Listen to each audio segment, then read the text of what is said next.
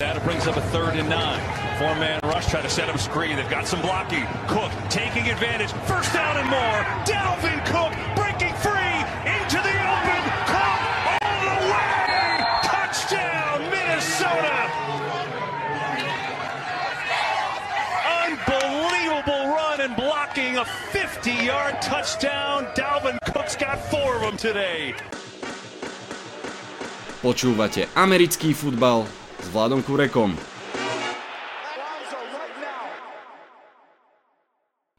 Volám sa Vlado Kurek a hlásim sa vám z domácej verzie štúdia 8.0. Máme tu 101. podcast a keďže to podbín apka ráta trošku po svojom, zároveň je to vlastne opäť stý podcast. Ono to nie je až tak podstatné, podstatné je, koľko zaujímavého a podstatného sa udialo v 8. hernom kole a bolo toho fakt veľa od behu Delvina Kuka, ktorý sme práve počuli, až po štvrtú prehru Patriots po sebe, o ktorej si ešte hovoriť budeme. Vitajte a počúvajte. Už dávno sme tu nemali rýchle správy, začneme rovno s nimi. Sunday Night Football medzi Cowboys a Eagles bol ťažké pozeranie aj v highlightoch, povedzme si rovno, boli to skôr také low lighty. Eagles boli obrovskí favoriti a aj vyhrali, ale šokujúco mali iba 222 yardov v ofenzíve, o 60 menej ako súper, ktorý hral s tretím quarterbackom. Mahomes dal proti Jets 5 touchdownov a 416 yardov v útoku a pritom to znie ako povinná jazda. Inak eh, v totálne doránaných Jets stojí za pozornosť hra ich defenzívnej liney, ktorá už druhý, možno tretí zápas po sebe hrala veľmi fajn a napríklad nepustila veľmi k slovu Edwarda Hilleryho. Zlé správy, Miles Garrett odišiel zo zápasu so zraneným kolenom a čaká na MRI, no a Ronnie Stanley je out do konca sezóny so zraneným členkom obrovská strata pre Ravens. Trade deadline sa blíži, bude vlastne paralelne s tým, ako počúvate tento podcast, Zatiaľ najväčšie veľké ryby, čo prestúpili, bol Kwon Alexander z Niners do Saints, prekvapenie veľké, a Desmond Kings Chargers do Titans, to sa trošku čakalo. Uvidíme, čo ešte zmenia posledné hodiny. Packers by podľa mňa veľmi potrebovali receivera, prekvapivo možno aj Saints, no a každému by sa zišiel taký corner Rengu Gilmúra. O zápase Saints Bears ešte budem hovoriť, ale teraz spomeniem Elena Robinsona, ktorý podobne ako v Jaguars ukazuje, že patrí k vynikajúcim a veľmi málo doceneným receiverom. Na to, s akými quarterbackmi hrá, tak je to fakt výborný chytač. Len pripomienka na jar bude voľným agentom. A teraz už k zápasom. Postreh číslo 1 bitka o kráľa severu.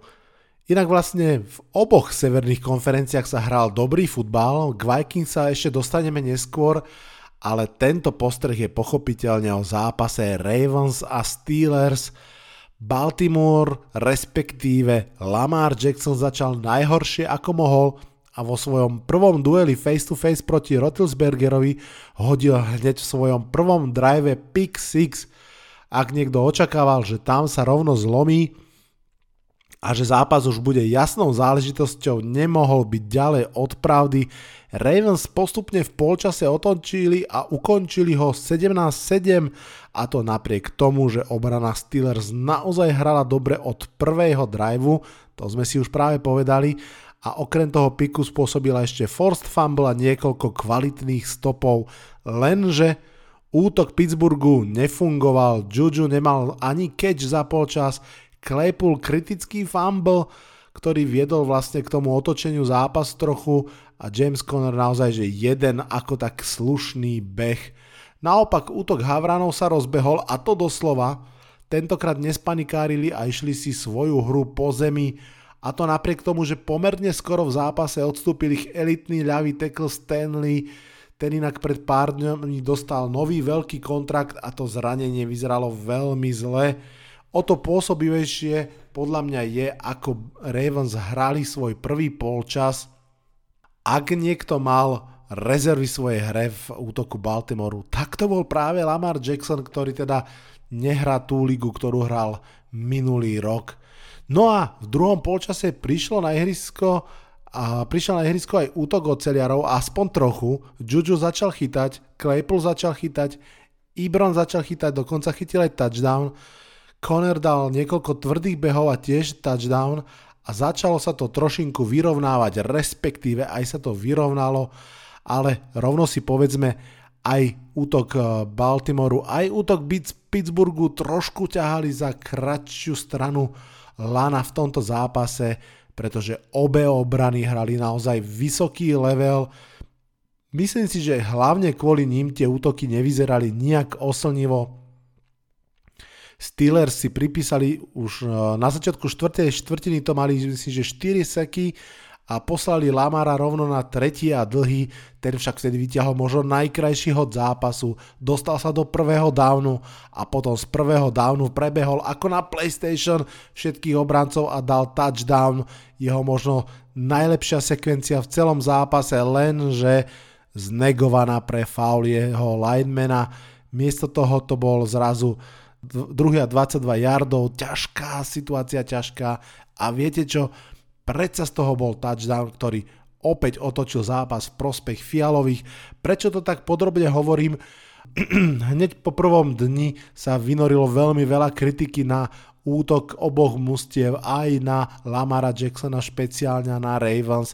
Áno, môžu hrať rozhodne lepšie, rozhodne tá pásová hra Lamara Jacksona nebola kvalitná, nemal svoj úplne dobrý deň, ale pozor, stále si myslím, že to bol slušný nadpriemer ligový a jednoducho toto bol zápas dvoch silných boxerov, kde si obe mužstva dávali tvrdé, tvrdé rany aj v útoku, ale hlavne v obrane. Aj na ten touchdown, ktorý som pred chvíľkou spomenul Markiza Browna, odpovedal rovno hneď touchdownom Claypool a tak ten boxerský duel pokračoval ďalej pri štvrtom a 3 v endzone oceliarov prišla veľká rana. Pittsburgh zastavil útok Ravens, sám išiel na loptu, lenže ranu opäť oplatila obrana Havranov, ktorá zase nepustila Pittsburgh ani do prvého downu, prinútila ich pantovať. Takáto tvrdá, tvrdá hra to bola naozaj AFC North ako vyšitý. No a posledné kolo medzi týmito dvoma boxermi ťažkej váhy sa odohralo medzi Lamárovým útokom a TJ Votovou obranou 52 sekúnd, žiadny timeout, to boli tie čiary, ktoré mal pred sebou Lamar Jackson a jeho útok na to, aby prešli celé pole a skorovali a vyhrali. A hoci to bolo teda tesné, bolo to tesné, to posledné kolo vyhrala obrana Pittsburghu a teda aj celý zápas. Oceľová opalna je reálna a Pittsburgh Steelers sú 7-0. Inak odvetu si dajú tieto dve mužstva pomerne za pár týždňov na Thanksgiving Day a myslím si, že to bude veľké. Zatiaľ však je starý známy král severu a sú to Pittsburgh Steelers. Postreh číslo 2. Viete koľko je hodín? It's Tua time. Keď po šiestom kole head coach Miami oznámil, že po bajviku nastúpi ako starter Miami Dolphins Tua Tango Vailoa, najčastejšia reakcia bola o to fakt, zrovna proti obrane Rams, proti Donaldovi Ramsimu a ďalším, ne, to bude ťažké. No a prišla herná nedela a zápas naozaj od prvého okamihu patril obrane, akurát, že tej v akvatik modrej farbe, teda úprimne neviem, či taká farba existuje, ale viete, koho mám na mysli, hráčov, ktorí majú na adrese delfínov s prilbami, áno, je to prišerné logo, ale tá obrana bola desivá v dobrom slova zmysle, úplne v prvom polčase zmietla útok Rams, to sa naozaj nedalo čakať, to sa podľa mňa ani nedalo predpovedať. Dobre už všetci viete, že Miami Dolphins podľa mňa opäť roztrhali kopu tiketov a vyhrali zápas. Myslím, že 4 vynútené turnavery v prvom polčase, 20-80 v prvom polčase, to bol nástup ako z ríše snov, stále však hovorím o obrane Dolphins. Tua mal v zásade skôr priemerný zápas, no viete čo, vlastne podpriemerný zápas, 12 eh, presných pokusov z 22 pre 93 yardov, 1 touchdown, 1 fumble, ale Tua time ešte príde.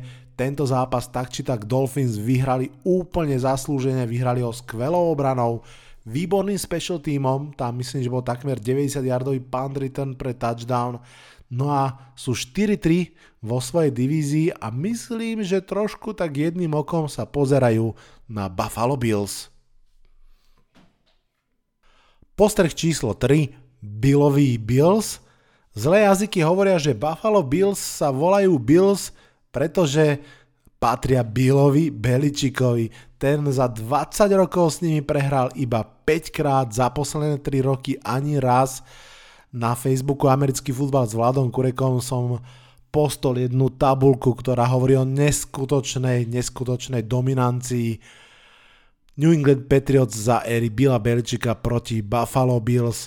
No a tak e, nie sa čo čudovať, že v tomto zápase naozaj išlo o veľa. New England Patriots po tých útrapách naozaj nechceli prehrať štvrtý zápas po sebe, niečo, čo sa im nestalo 18 rokov. Navyše, výhra by ich udržala na dostrel k súperovi. Obe mužstva tak bojovali so svojím hlavným súperom Patriots s nedostatkom talentu, Bills s nervozitou a ťažobou konečne svojho rivala poraziť. Neprekvapivo obe mužstva hrali viac po zemi, inak takmer v celej krajine bol tento víkend extrémne veterný, daždivý, ťažko sa hádzalo, veľa sa hralo po zemi. Späť k tomuto zápasu, navyše obe mužstva mali pod centrom quarterbacka, ktorý v najťažšej chvíli možno trochu viac verí svojim nohám ako rukám. Zápas to bol prekvapivo vyrovnaný po celý čas, to nie je dobrá správa pre Buffalo Bills a je to trošku povzbudenie pre New England Patriots.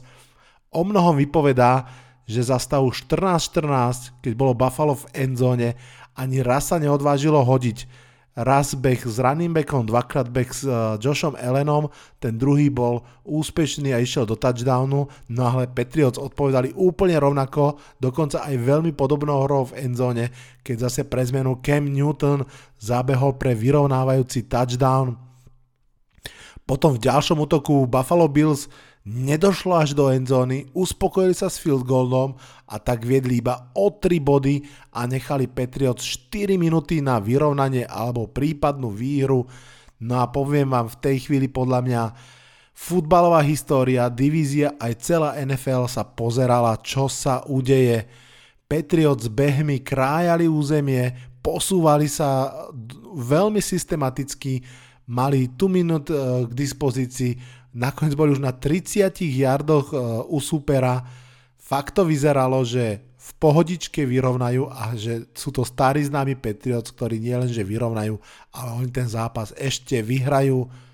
To sa rozbehol Cam Newton opäť s loptou, získal minimálne 9 yardov hneď na jeden pokus, lenže v tom Justin Zimmer mu vyrazil loptu z náručia a Buffalo Bills loptu získali 30 sekúnd pred koncom hracieho času, keď všetko vyzeralo, že Patriots majú remizu jasnú a skúsia vyhrať, Buffalo Bills získali loptu, Buffalo Bills obrana sa postavila a vyhrala zápas. Buffalo Bills vyhrali naposledy divíziu v roku 1995 a tento rok po tomto zápase k tomu majú celkom blízko No treba povedať, že po prvom skvelom mesiaci v útoku prišiel druhý veľmi priemerný október Joshovi Elenovi nesvedčal. Rovno keď som mu začal verejne fandiť, neviem či to má nejakú súvislosť, táto výhra každopádne herne nebola dobrá, ale môže mať pre nich veľký, veľký impact. To mi môžete veriť, že im toto je ten typ výhry, ktorý môže Buffalo dať krídla. Som zvedavý, či sa tak stane, lebo ak nie, tak s touto hrou veľa vody v playoff nenamútia. Na druhú stranu 4 prehry Patriots, to som ja úprimne ako fanúšik NFL vlastne ešte nezažil. Predpokladám, že väčšina z vás poslucháčov tiež nie. Zdá sa, že nás čaká úplne nová etapa Beličikovej práce. Ak by vyhrali inak tento zápas a boli k nemu vlastne k, tomu, k tej výhre celkom blízko, tak po ďalšej prípadnej výhre proti Jazz, to si môžeme asi typnúť, že sa stane, ešte kľudne mohli trošku motať situáciu, teraz už to naozaj začína vyzerať tým, že Patriots predsa len idú prestavovať ten káder a pripravovať sa na novú sezónu. Postreh číslo 4. Trápenie titánov. 17-7 viedli Cincinnati Bengals proti svojmu súperovi v polovici tretej štvrtiny a viedli úplne zaslúžene, ale pripomente mi, či ste náhodou už nepočuli túto pesničku. Spieva sa v nej, že Bengals vedú v zápase, pokojne aj o viac touchdownov a v závere prehrajú. Počuli ste, že? Áno, spievala sa v zápasoch Bengals s Chargers, Colts a aj s Browns a keď 23-7 zvýšili uh, Bengals svoje vedenie nad uh, Titans a potom Titans dali svoj druhý touchdown, fakt som bol zvedavý, či sa začne hrať tento song o prehratí si vyhratého zápasu. Ale viete čo? Nezopakoval sa. Na veľké prekvapenie to bol totiž zápas, v ktorom sa Titans jednoducho nezdvihli, tak ako sa od začiatku trápili, tak v tom aj zostali. Na rozdiel od takého zápasu zo Steelers, tentokrát neprišiel žiadny zázračný comeback. Titáni jednoducho asi nevládali. AJ Brown, ktorý mal pred týždňom 153 yardov, mal v tomto zápase tuším 2 keče iba. Derek Henry nebol schopný sám ten zápas otočiť. Tannehill hodil iba dva touchdowny a k tomu interception. Proste tentokrát to bolo od Tennessee o mnoho, o mnoho slabšie. Na druhú stranu Cincinnati Bengals ukazujú, že okrem Tylera Boyda majú aj druhého šikovného receivera v T. Higginsovi tohto ročnom druhokolovom piku a že toho AJ Greena už asi naozaj nepotrebujú. No a Joe Burrow hrá Hrá dobre, hrá sebavedomo a mám pocit, že konečne aj vyhral ten zápas tak, ako si asi uh, dopredu povedali a to asi čo očakávali a to, čo vlastne aj on potom na tlačovke povedal, že konečne hrali celý zápas to, čo chceli hrať, konečne si dali pozor na malé veci, ktoré sa počítajú, no a výsledok sa dostavil. Postreh číslo 5 ah, nevyspítateľný ako Detroit Lions. Zápas Lions Colts bol pre mňa ťažko čitateľný. Colts mi prišli na papieri ako mierni favoriti, ale predsa len tie výkony Riversa ma trošku zneistujú. Sú také, že deň a noc, no a výkony Lions sú veľmi podobné. Ak ste počúvali poslednú predpoveď na nedelu, viete, že som nakoniec typol Lions ako síce jasný priznaný gamble, ale myslel som si, že keďže veľmi, veľmi potrebujú vyhrať takéto zápasy, že zabojujú o playoff, nuž ale viete, ako ten zápas e, dopadol.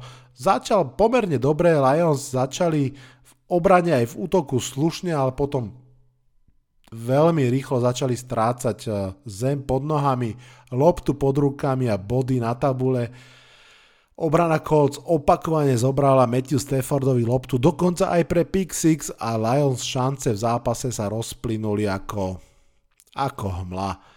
Isté potom Stafford ešte hodil nejaké pekné lopty, aj slušné bomby, aj touchdown hodil, ale to už bolo takéto Lions uh, skúšanie nemožného. Myslím si, že, že robiť si nádeje v tejto sezóne pre Detroit Lions už uh, nedáva veľmi zmysel. Postreh číslo 6. Delvin Cook je captain Viking. Delvin Cook sa vrátil zo zranenia na zápas proti Packers na poslednú chvíľu, ale na jeho výkone by ste to nepoznali. Slušne cez 200 yardov, fakt, že fantastický výkon, veď ste to vlastne počuli už na začiatku podcastu. Inak toto bol zápas dvoch výrazných ofenzívnych talentov. Delvin Cook mal všetky touchdowny svojho mužstva, Devante Adams zase všetky touchdowny svojho mužstva. Kto vie, ako by vyzeral ten zápas, keby mohol hrať aj Aaron Jones, pretože to počasie, ako som už tiež spomínal, fakt bolo nepríjemné a stiažovalo passing game. Ale ako som povedal, Delvin Cook síce dal 4 touchdowny, ale ako to vo vyrovnaných divíznych bitkách býva, nakoniec tie touchdowny ešte môžu byť aj málo, pretože ten zápas sa nakoniec prechýlil k tomu, že jednoducho Vikings potrebovali od svojho najlepšieho hráča okrem tých spomínaných touchdownov ešte dva prvé dávny. To bola tá podmienka, aby jednoducho minuli všetok čas a aby nedovolili Rodgersovi jeden z jeho zázračných comebackov. No, prvý, prvý down Delvin Cook získal, tak tesne ale získal druhý však nie a tak nakoniec Green Bay Packers išli na loptu 40 sekúnd do konca zápasu so šancou vyhrať ta, uh, touchdownom zápas. Zápas, ktorom už predtým prehrávali o 14 bodov a na to, že to bol zápas 1-5 Vikings s 5-1 Packers, tak to bola nakoniec veľmi ťažká, tvrdá, tesná bitka do posledných sekúnd. Green Bay Packers však ten posledný comeback nakoniec nezvládli. No a späť k Delvinovi Cookovi, ktorý ako tretí hráč v histórii Vikings mal aspoň 4 touchdowny v zápase. On mal teda konkrétne 3 behové, jeden vzduchom. Ak ste ho mali vo svojej fantasy lige, tak gratulujem k výhre pravdepodobne. Inak v poslednej dobe running backovia, ktorí dostanú veľký kontrakt, postupne fejdujú, ešte samozrejme skoro, ale zatiaľ Delvin Cook hrá do výšky svojho nového kontraktu. K Packers iba dve vety. Asi najvystižnejšiu charakteristiku, čo som k ním našiel, je, že keď vyhrajú, vyzerajú neporaziteľne, keď prehrajú, vyzerajú zraniteľnejšie, ako by sa čakalo. Už v ďalšej predpovedi na nedelu sa budem rozprávať s predstaviteľom Cheeseheadov, som veľmi na to zvedavý a tak všetkých fanúšikov Green Bay Packers už teraz pozývam k piatkovému podcastu. Postreh číslo 7.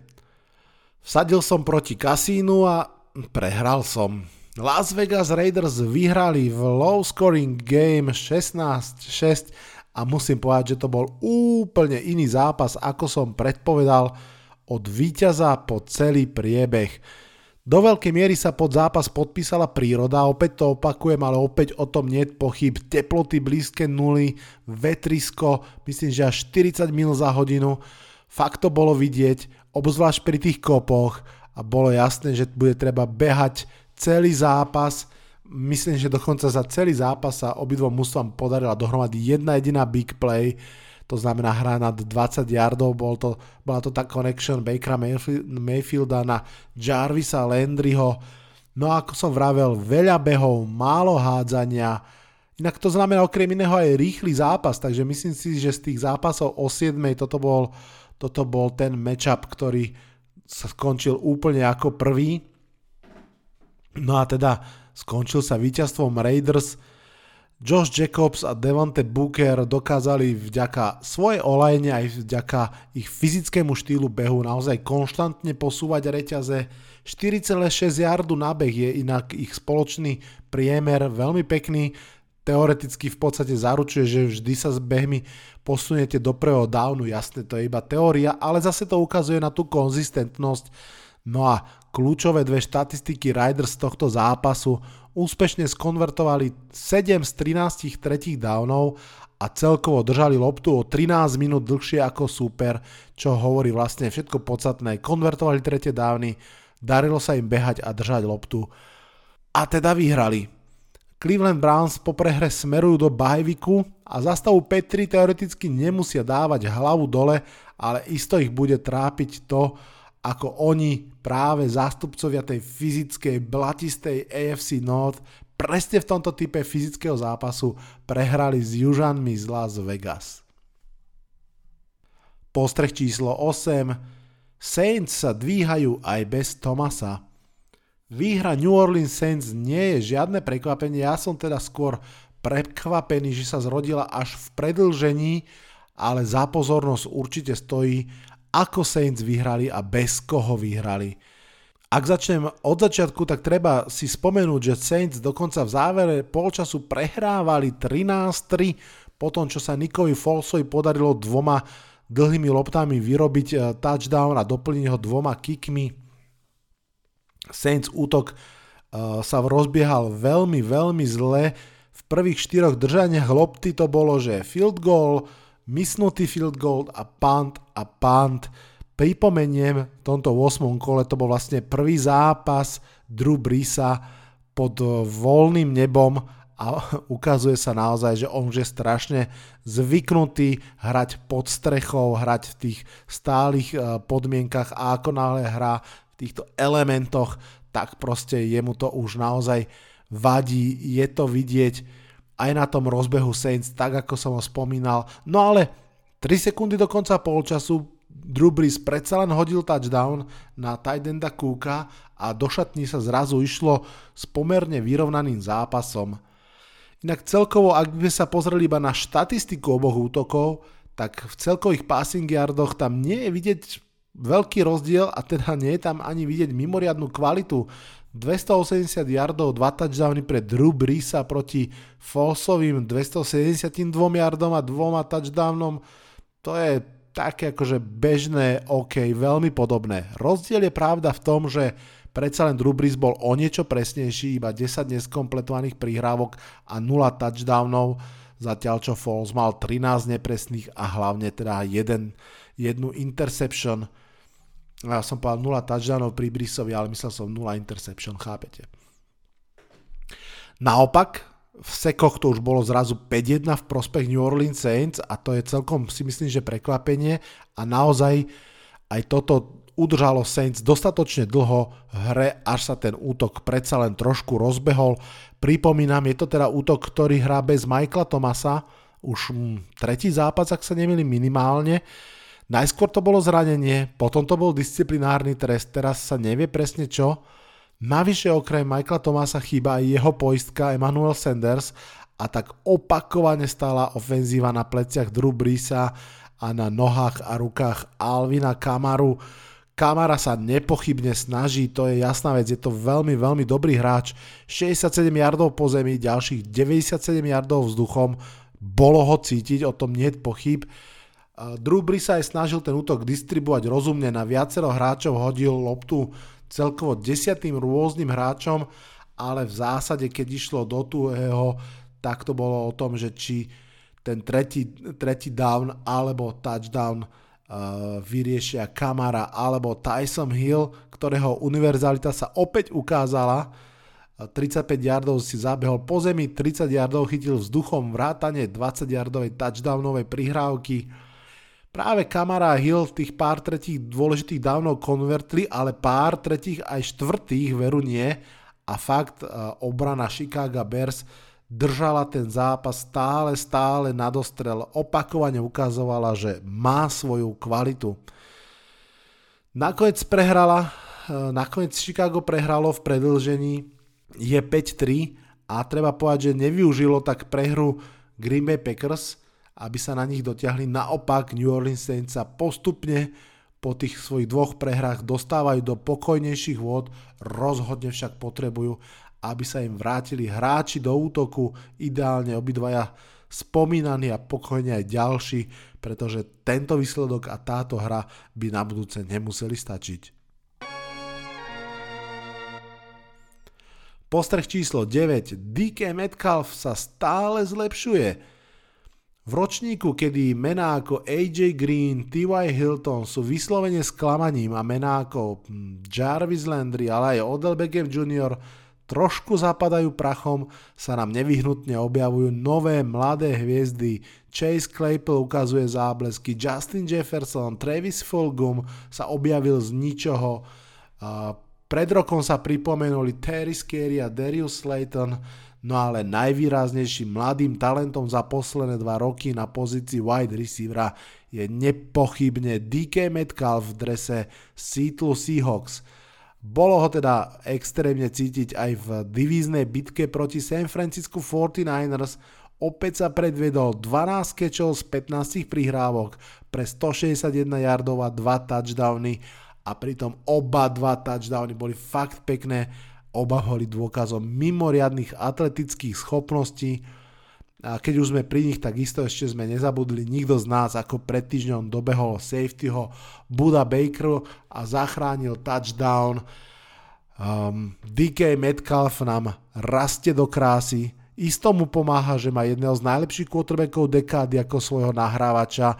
A ja si myslím, že rovnako mu pomáha, že hrá na druhej strane s Loketom, ktorý je o mnoho, o mnoho lepší, ako si myslí zvyšok ligy. Každopádne DK Metcalf ako druhokolový pík zatiaľ ukazuje, že je o mnoho lepší, ako hovorili jeho preddraftové analýzy. No a samozrejme, že aj na tej Metcalfovej vlne si ide aj Seattle, ktorý vyhral zápas so San Francisco 49ers 37-27 a teda bola to nielenže výhra, ktorú som netypoval, ale aj pokojnejšia výhra ako bežne, prekvapivo jasná. Za spomenutie stojí slabý výkon Niners ofenzívy a podľa mňa ďalšie kolo otázok, ktoré sa už roja okolo Jimmyho Garapola. Ten odstúpil so zraneným členkom za stavu 37 tesne potom ako hodil škaredú interception, no a potom Nick Mullens zahral kvalitnú štvrtinu, dal 20 bodov, ale podobne kvalitne hral aj proti Giants a následne vybuchol, takže nie som si úplne istý, ako sa bude riešiť otázka quarterbacka v Niners. Uvidíme, bude to témou podľa mňa zápas čo zápas až do konca sezóny a možno aj v off-season. A čo ja viem, možno bude na jar taký Sam Darnold voľný, no uvidíme. Postreh číslo 10. Drew Lock prestrielal na záver Justina Herberta. Denver Broncos, tých nespomíname často, vyhrali zápas, v ktorom to málo kto čakal. Navyše vyhrali v zásade pôsobivým finálnym driveom Drew Locka 2 minúty 30 dokonca 14 hier 81 yardov a game winning touchdown, navyše teda víťazný touchdown, ktorý prišiel hrou jednu sekundu pred koncom epické završenie veľkého comebacku, v ktorom Broncos otočili z 10-24 na 31-30. Pravda, k celému comebacku prišlo jednak preto, že začali pomerne biedno, nemohúcno, 62 yardov v útoku za prvých 30 minút hry, wow. No ale tiež im teda k tomu comebacku pomohla obrana LA Chargers, ktorá proste ktorá tak ako Drulok ten zápas pred Denver vyhral, tak si myslím, že obrana Chargers to podobným dielom zase prehrala. Po, musím povedať, že ja osobne som čakal, že toto bude dôležitá výhra pre toho druhého mladého quarterbacka, teda pre Herberta, čo sa nakoniec neudialo on síce nezačal dobre, hneď v prvej štvrtine hodil interception do rúk Justina Simonsa, ale potom si zase išiel ďalší svoj kvalitný zápas, touchdown na Keenan Allena, potom na Mikea Williamsa. A inak ten sa vlastne ukázal zase asi po týždni alebo po dvoch, keď ho nebolo vidieť, zase raz v dobrom zápase, je to taký hráč, ktorý raz hra super, dvakrát nehrá vôbec, čo je super pre majiteľov, ktorí ho majú vo Fantasy lige. Inak, eh, keď sme už pri Fantasy League, tak eh, v drese Bronco sa zase po dlhšom čase ukázal Philip Lindsay, jeden z ťahúnov minulého roka, ale tento rok viac zranený ako behajúci. Tentokrát si pripísal pekný touchdown, behový pochopiteľne. No, ako som už spomínal, Herbert nehral zle, vlastne dovedol svoj tým až 30. bodom, čo vôbec teda nie je špatný výkon, no ale prehral. Tak ako som vravel, Drew Lock doviedol svoje mužstvo až k 31 bodom a viete ako to chodí, kto má obod viac, ten vyhráva. Toľko rýchla rekapitulácia 8. herného kola. Fakt to bolo veľmi, veľmi dobré kolo. Uh, musím povedať, že to bolo po dlhom čase kolo, ktoré mi vôbec v typovačke nevyšlo. Myslím si, že minimálne 6 zápasov som netrafil, ale nie sa čo čudovať, pretože naozaj to boli často drámy do poslednej sekundy. No ale veď na to sme zvyknutí, to je na NFL skvelé. Úprimne chvíľku som rozmýšľal, či s tým podcastom počkám ešte jeden deň, aby som do ňoho natlačil aj Monday Night Football a teda mojich New York Football Giants, ale trošku sa obávam, že len zbytočne by som robil ten podcast smutnejší, takže kľudne to ukončím už teraz. Nebodaj, ak by sa stal zázrak a Giants zahrajú dobre, tak eh, kľudne to spomeniem na budúce. Každopádne na tento podcast je to už naozaj všetko. Verím, že ste si ho užili, dávajte na seba pozor. No a počujeme sa už čoskoro v ďalšej predpovedi na nedelu tento piatok zase s dobrým hostom, takže určite nikam ďaleko neodchádzajte. Na teraz sa však už odhlasujem z tohto podcastu. Čaute, čaute.